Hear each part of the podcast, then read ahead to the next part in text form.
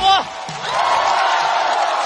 总决赛了，感谢大家的一路陪伴啊，也感谢我这些还是绿码的朋友们啊。最后一期了，李诞也说我们还有个主题是吧？叫“愿你快乐不止五分钟”是吧？录到最后了，终于意识到 slogan 不太对劲了是吧？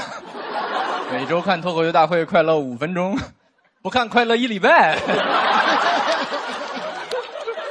而且我们节目这些标题也经常特别夸张，全都是什么太好笑了、太炸了、杀疯了啊！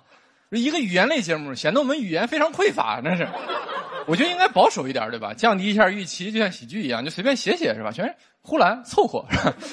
广志还行，是吧？庞博忍住了，没快进。别人一看这没快进，有什么好骄傲的？点进去一看，咋忍住的？而且我们都说嘛，每年我们参加脱口秀大会，就像每年来参加高考一样，每年都不容易。今年格外的困难啊，因为我们是按上海高考准备的，是吧？一考发现是山东卷这是。这个哈，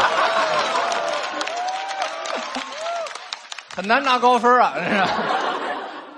但我发现，我就觉得高考有一点还挺好的，我挺喜欢的，就是规则很分明。就对错一目了然，你想，这考完数学，大家在那对答案，别人说这个是二吧，是吧？是二倍根号二吧，是吧？你看着自己算出来的根号下一百四十三分之二百七十六，别人是不知道答案对不对，是吧？你是知道不用对答案。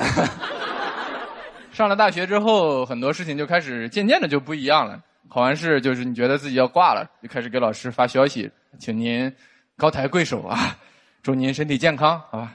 那个手抬的越高越健康，还有同学啊，没考试就开始发消息了，我怕考完那天的祝福太多。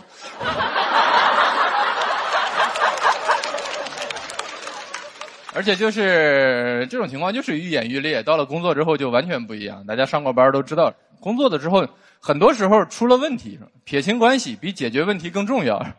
那我之前不是做程序员嘛，有一次就是。出了一个很简单的 bug，就是相当于一加一等于二，写成了一加一等于三。但是大家发现第一个一跟第二个一不是一个部门写的，结果就非要一起开会是吧？争取把锅甩出去，甩着甩着发现三是老板写的，问题一下就升级了，从怎么解决 bug 变成了怎么掩盖老板是个傻子这个事实。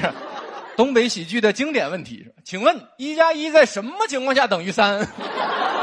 最后啊，一位天才的同事提出一个大胆的想法，我觉得是等号的问题。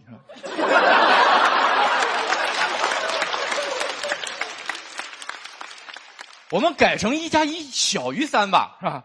这样两个一都开心，是吧？还不让老板直面二的问题，太聪明了！我觉得这种人啊，就是职场小于号，轻易不开口，开口一定要向着领导。而且。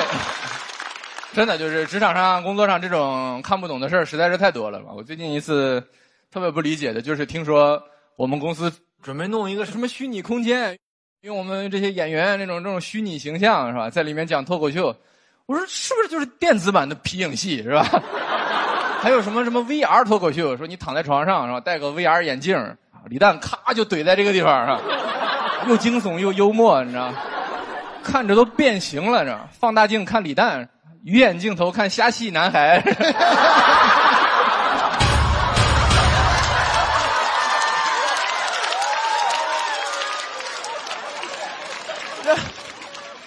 测试的同事还在那问呢，说说这个 VR 看久了会不会头晕啊？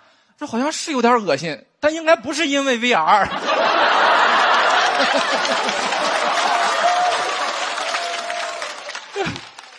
那我们老板还说，将来咱们做得好，有机会能发行属于我们自己的虚拟货币。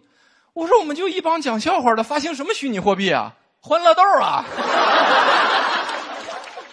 老板还批评我说，你不懂，人家愿意跟咱合作，那是百里挑一的好机会。我说，那是你不懂百里挑一。经典娟山有机奶，限定约百分之一珍稀娟山牛，是吧？经典愿意跟咱合作，那才叫百里挑一的好机会。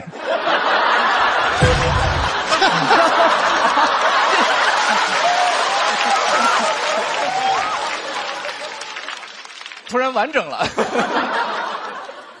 你知道老板为了说服我是吧，还给我看他们的微信群，然后四个项目合伙人的聊天记录，说这事儿我们研究的有多么认真，多么的专业。但是我看了一眼那个微信群的名字，我就感觉这个事儿应该是成不了，因为那四个人的群名字叫“带你们三个赚大钱”。